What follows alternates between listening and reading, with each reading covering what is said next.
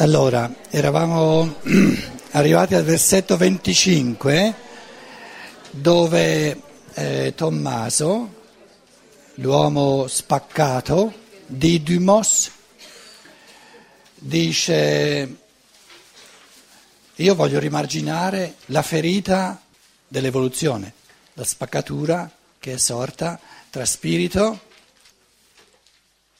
che si è sempre più separato dalla materia, nel senso che ha sempre avuto meno forza di incidere sul mondo della materia e poi il mondo della materia che sempre, si è sempre più separato dallo spirito diventando sempre più materiale, sempre più eh, diciamo, eh, disumano, l'elemento umano della libertà sempre di più, dello spirito umano della libertà sempre di più estromesso e eh, ridotto a meccanismi, determinismi di natura fino al punto in cui eh, è convincimento abbastanza generale oggi che anche i processi di pensiero e di coscienza sono risultati, sono effetti di processi neuronali.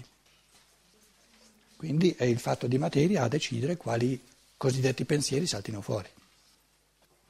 I pensieri che tu pensi non sono pensati da te liberamente, ma sono deterministicamente, eh, come dire, eh, prodotti dal sostrato biologico complessissimo, eccetera, però è eh, diciamo, l'elemento della materia con le sue leggi complesse, però deterministiche, che determina in te ciò che, ciò che tu chiami anima e spirito, però questa anima e spirito non sono istanze a parte, ma sono espressioni dell'elemento biologico. E se tu ritieni che l'anima o lo spirito siano eh, istanze a parte, ti illudi. A questo punto bisogna sempre di nuovo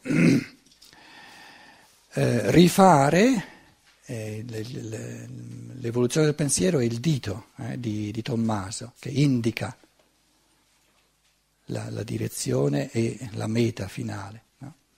Se uno, se uno non ha eh, indicato la direzione a meta finale non può mettersi neanche per strada, va, va magari in direzione opposta. Quindi è importantissimo eh, il precedere, il precorrere del pensiero alle, alle, azioni, altrimenti le azioni non sanno in che direzione muoversi.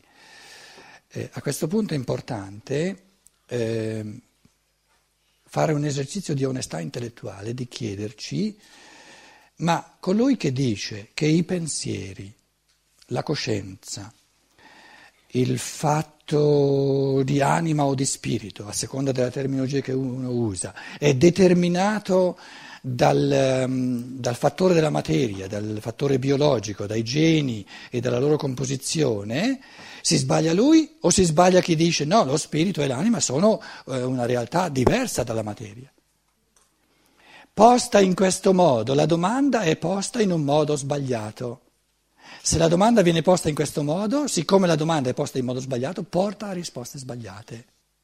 L'umanità si è evo- evoluta in un modo tale che a questo punto dell'evoluzione ha ragione il cosiddetto materialista e colui che dice che lo spirito umano, lo spirito dell'uomo e l'anima dell'uomo sono istanze indipendenti dal fatto biologico, dice una non verità, perché nel corso dell'evoluzione sono diventate sempre più dipendenti.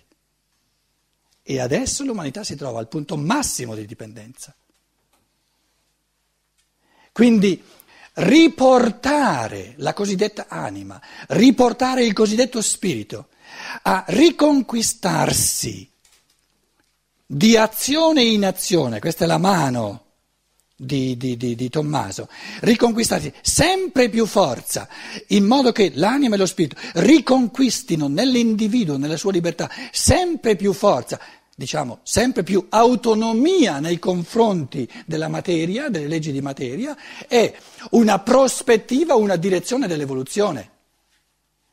A che ci serve dire che l'anima è un'istanza autonoma nei confronti della materia, che lo spirito è un'istanza autonoma quando di fatti tutti gli esseri umani, o quasi tutti, vivono in un modo tale che dimostrano, in chiave di realismo, di realtà così com'è, una dipendenza quasi assoluta dell'anima e dello spirito dal fatto biologico.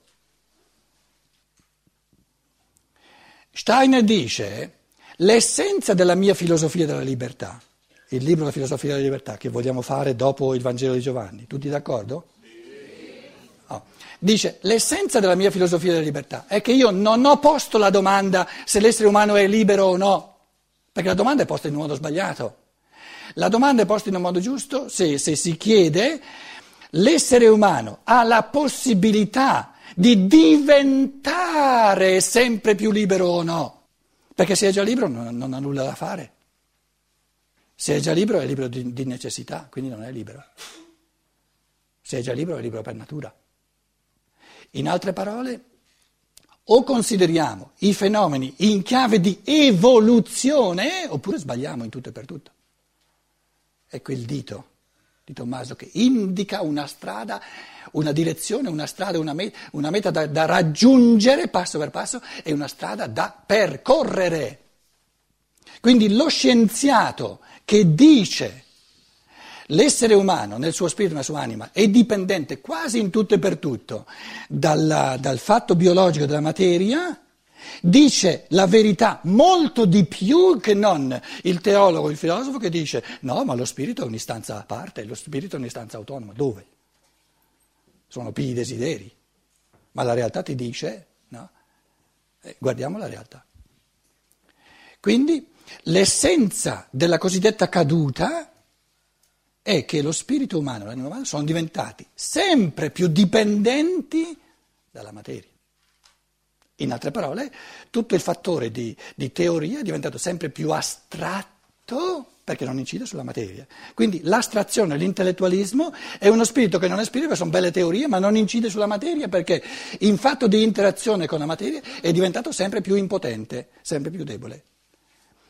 Il significato di questa perdita della forza dello spirito, della forza dell'anima, è di dare all'individuo la possibilità di riconquistarsela giorno dopo giorno in chiave individuale, di, di, di, di evoluzione individuale, con l'esercizio della sua libertà, perché avverrà soltanto per te nella misura in cui tu liberamente decidi di farlo.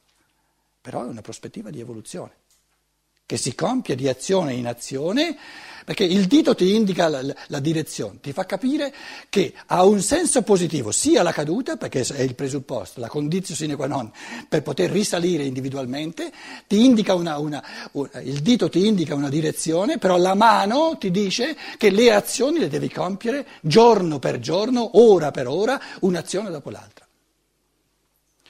Dire che l'essere umano è libero è un'astrazione. Dire che l'essere umano non è libero è un'astrazione.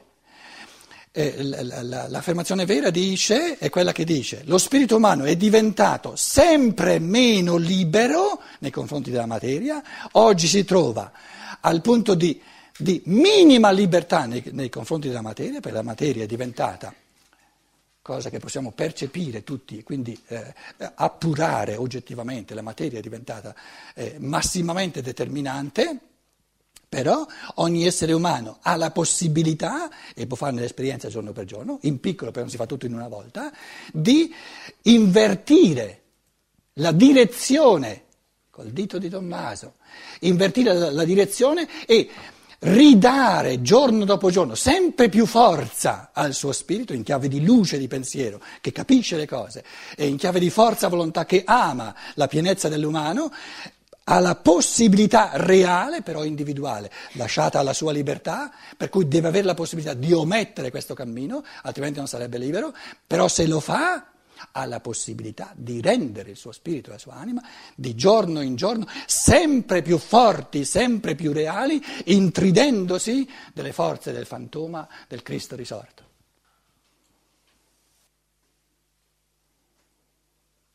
La filosofia della libertà di Rudolf Stein è stata scritta per dire ogni essere umano può diventare di giorno in giorno sempre più libero. Quella materia, il corpo, il biologico che lo determina, lo può trasformare in un modo tale, lo può intridere di forze di pensiero, di forze di, di, di amore, che diventa uno strumento che segue le leggi del suo spirito. E da un servo della natura, l'uomo diventa un trasformatore della natura che la porta a risurrezione, la fa risorgere nei regni della libertà dello spirito, giorno dopo giorno, non in una volta.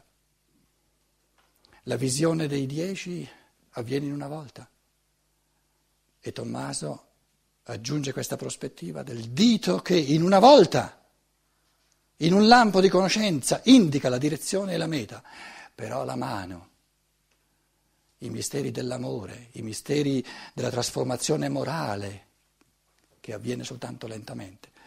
Perché una libertà che ci viene data di botto non è libertà, ma una libertà conquistata di ora in ora, di giorno in giorno, è una vera libertà.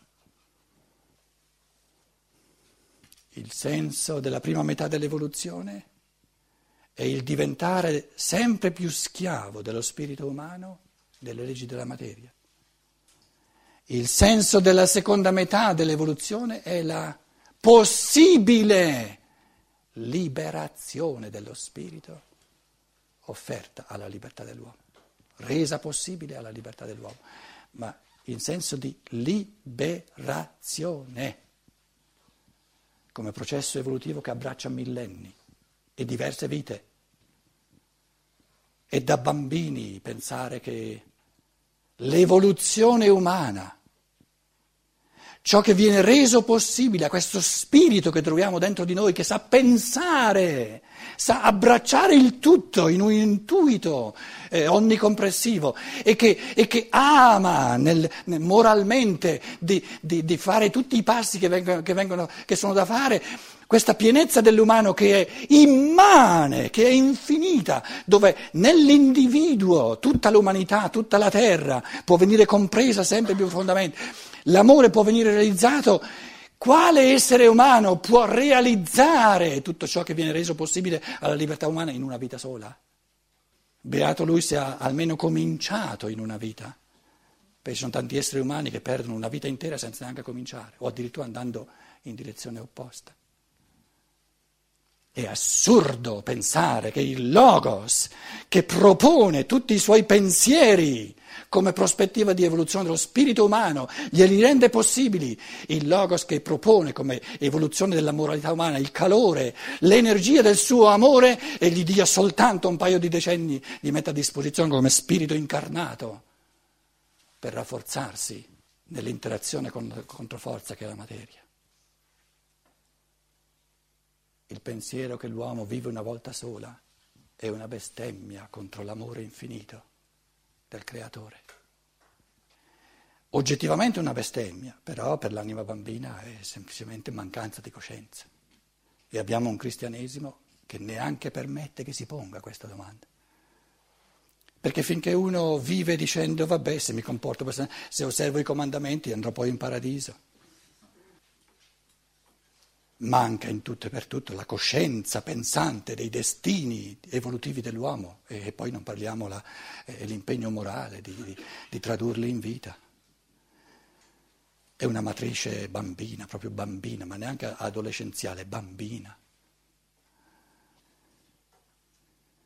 25 è la, la confessione di Tommaso, disse... Ehm, No, gli disse abbiamo visto il Signore e lui dice se non vedo nelle sue mani eh, la, la foratura eh, dei chiodi e getto, proprio inserisco il mio dito nella foratura del chiodo, quindi il dito è proprio la stessa immaginazione del chiodo che penetra, però penetra conoscitivamente, indica il cammino nella visione intellettiva e se non, ton tu pontonellon, caibalo, e non getto, non, fa, non, faccio penetrare il mio dito nella foratura dei chiodi, e non faccio penetrare, non getto la mia mano nella, nella, nella ferita del suo, del suo cuore, del suo costato, non crederò.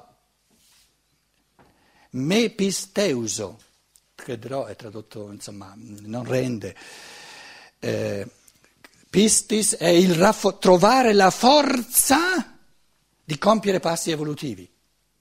Però la forza dentro di sé, non, non fare passi evolutivi perché c'è un comandamento, c'è una legge, c'è la paura di andare all'inferno la paura di andare in prigione. Quindi la pistis, il concetto di pistis, che viene tradotto con fede, è la fiducia nell'umano come progetto evolutivo all'infinito di pensiero e progetto evolutivo all'infinito come forze di amore. Io posso trovare, posso sentire fiducia nell'umano solo nella misura in cui non mi si fanno teorie sull'umano, ma lo tocco con mano. In altre parole, voglio fare l'esperienza mia che posso pensare sempre di più e posso volere sempre di più. Tommaso è l'essere umano che dice non mi bastano le teorie. Finché ci sono solo teorie non ho ragione di acquistare fiducia nell'umano. Perché gli esseri umani che fanno solo teorie non meritano fiducia, perché non è stato fuori nulla. Questo Vangelo di Giovanni termina eh, col, col mistero di Tommaso vi ho detto, il ventunesimo capitolo è, è, a parte, è stato aggiunto dai discepoli di Giovanni Lazzaro, però lui termina il suo Vangelo con questa polarità tra gli altri discepoli che diciamo si fermano eh, parlando in termini scientifico-spirituali a livello immaginativo e poi ti arriva il Tommaso che dice no, no, no, no, no, questa, questa percezione, questa, questa bella teoria o si trasforma in realtà oppure tenetevela. E così termina il Vangelo. Dopo c'è un piccolo commento che dice costui, no, chi l'ha scritto ha testimoniato di queste cose e, e poi è finito. Ehm, quindi questo, questo eh, eh io non crederò, perché voi adesso voi state pensando a cosa significa il fatto che il Cristo gli dice beati coloro che crederanno senza aver veduto, ci arriviamo, eh? Non è una, fase, una frase semplice soprattutto pensando che è il suggello di tutto il Vangelo di Giovanni. Ci arriviamo adesso. Dunque, questo io non crederò a meno di mettere il mio dito nella foratura dei chiodi e la mia mano nel costato, nella ferita del costato. Questo credere è acquistare fiducia nell'umano. E la fiducia nell'umano la si, la si può acquistare soltanto per esperienza propria, non per sentito dire, non credendo a un altro. Perché se io credo a un altro, credo nella sua forza, non nella mia. E, a, cosa serve, a cosa mi serve credere nella forza di un altro se io sono debole? A cosa mi serve credere nell'infallibilità di un altro se io sono fallibile? Cos'è che mi serve allora? Il comodo mi serve. Perché nel momento in cui mi si dice puoi diventare anche tu sempre più infallibile, se fai un cammino di conoscenza e un cammino di eh, morale, allora è finito il comodo. Quindi seguire delle autorità è comodo, perché mi esonera dal cammino che posso fare io stesso.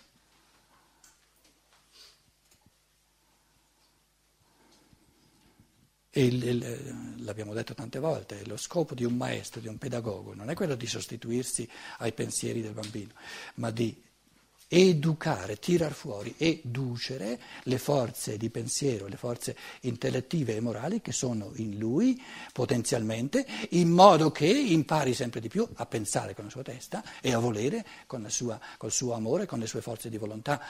A quel punto lì diventa lui adulto tanto quanto il, il maestro e il maestro non c'è più bisogno.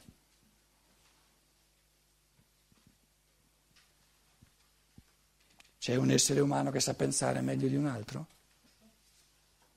No? No. La potenzialità di pensiero ce l'ha ogni spirito umano in assoluto. Ogni spirito umano è una potenzialità a pensare tutto il pensabile in assoluto, uguale a tutti gli altri. Che poi in questa potenzialità, l'uno abbia fatto un pochino di più che un altro, non, non, è, non è un'affermazione che riguarda la potenzialità in quanto tale. E il fatto di saper pensare si riferisce alla potenzialità, alla capacità. Quindi nessuno ha la scusa di dire io non so pensare così bene come quello, no, sol- sarà soltanto che hai esercitato di meno magari di un altro la tua, la tua facoltà, esercitala. E se la eserciti, nessun essere umano eh, sarebbe un'ingiustizia che fa a pugni con l'amore divino se potenzialmente l'amore divino avesse reso uno spirito umano più capace, una maggiore potenzialità di pensiero e di amore di non un altro. E se uno ci pensa questa affermazione la vede subito assurda. E l'inizio della libertà è questa uguaglianza, questo guardarci in faccia, siamo tutti uguali. Te non hai più potenzialità di pensare di, di, di me e io non più di te, siamo tutti uguali. Di fronte all'amore divino siamo tutti uguali. Ognuno di noi come spirito pensante una potenzialità all'infinito, ognuno ugualmente, e come potenzialità all'amore ugualmente all'infinito, senza limiti. Questo inizio di libertà lo vedete, eh? le, le, le, parole che sto dicendo balbettando sono talmente convincenti che lo vedete, è l'inizio della non manipolabilità.